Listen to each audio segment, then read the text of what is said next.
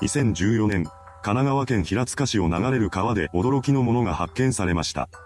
そこから事態は衝撃の展開を迎えることになるのです。今回はその一件についてまとめていきます。後に事件の被害者となる女性吉田彩奈さんは横浜市で生まれました。成人後の吉田さんは昼間にエステティシャンを目指す人向けの専門学校に通い、夜は町田、厚木、秦野などに位置するキャバクラで働いていたそうです。そんなある日、彼女が働くキャバクラに上岡誠治という名の男性客が来店してきました。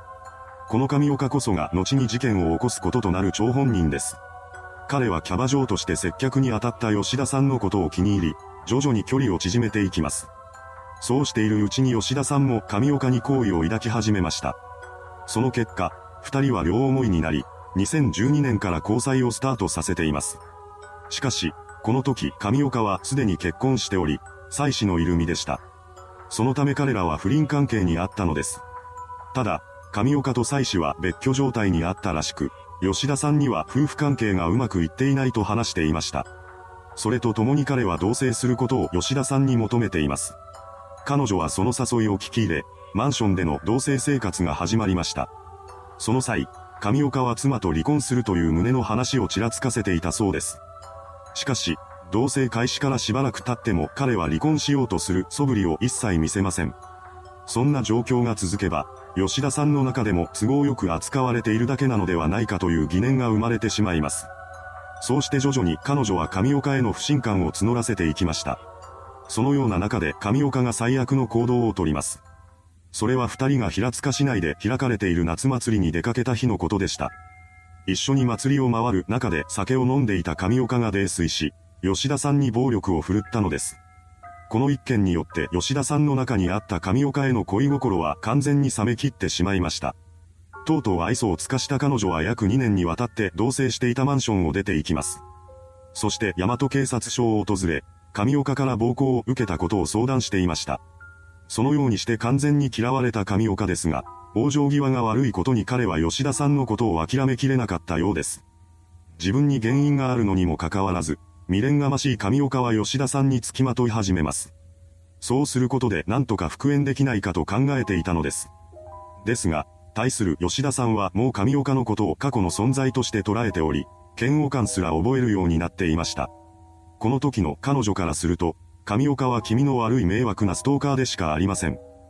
実際、吉田さんは Facebook や Twitter などの SNS 上に上岡からのストーカー被害を受けているという旨の書き込みをしています。また、知人とのメッセージのやり取りでも次のような文章を送信していました。ストーカー被害に遭っている。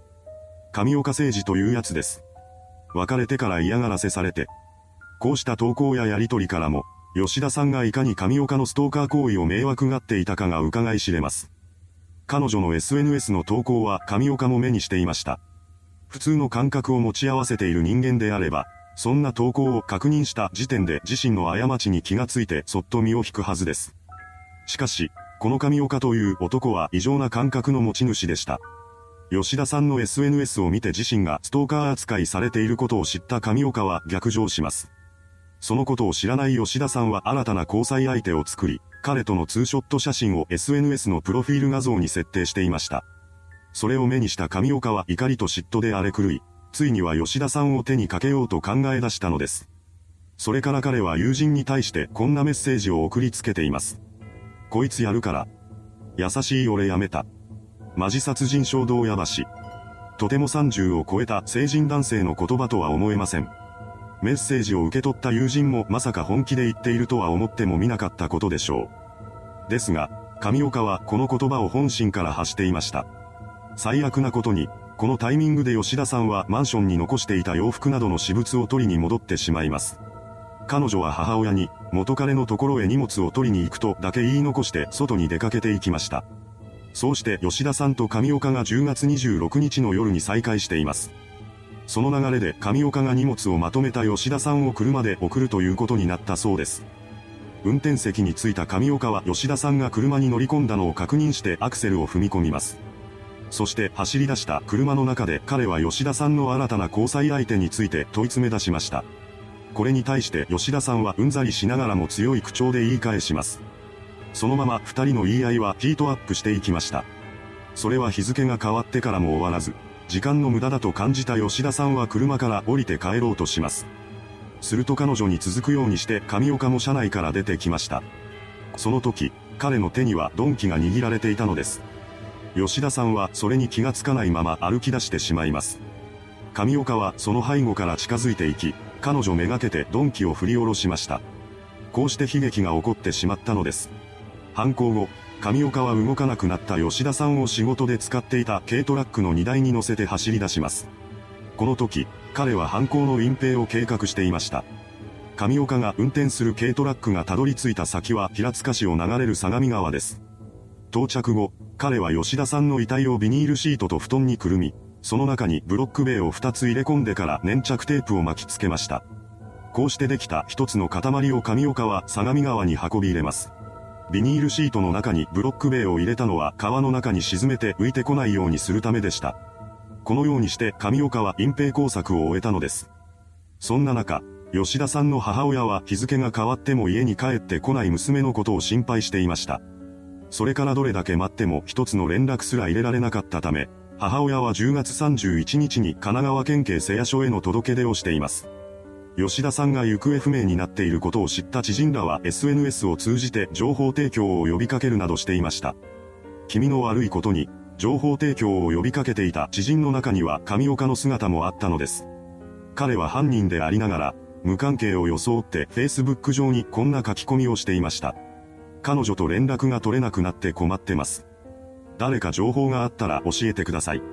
このような形でも上岡は偽装工作を重ねていました。次に本件が大きく動いたのは警察への届け出から5日後の11月5日のことです。この日の午前8時半頃、相模川周辺を歩いていた男性が水面に浮かんだブルーシートの塊を発見します。男性はその塊が人の形をしていることに気がつきました。そこで彼は警察への通報を入れています。その後駆けつけてきた警察官によってブルーシートの塊が回収されました。そして中身の確認が行われ、その正体が女性の遺体であることが判明したのです。これを受けた平塚署はすぐに捜査を開始しています。しかし、身元の特定につながる遺留品は残されていませんでした。そのためすぐに遺体が行方不明になっていた吉田さんだということは明らかになっていません。身元特定のきっかけとなったのは吉田さんの友人である女性からの通報です。この友人女性は川から身元不明の遺体が発見されたという報道を目にしてそれが吉田さんかもしれないと考えました。そこで彼女が行方がわからなくなっている友達がいるという通報を入れたというわけです。この通報から吉田さんの家族が遺体の確認をする運びとなり、11月6日に身元が特定されました。遺体の状況などから平塚署は本件が事件であると断定し、捜査本部を設置しています。それから吉田さんの交友関係が洗い出されていきました。その裏で犯人の上岡はテレビ番組からの取材を受けています。彼は元交際相手としてメディアに出演していたのです。行方不明当日の行動について聞かれた際、上岡は次のように答えています。最後に吉田さんに会ったのは前日の26日で、その時はあまり変わった感じはなかった。朝から夜まで一緒にいて、家まで送って別れた。早く犯人が出てきてほしい。このようにしてマスコミの取材をも利用することで警察からの疑いを避けようと画策していた上岡ですが、そんな偽装工作が通用するはずがありません。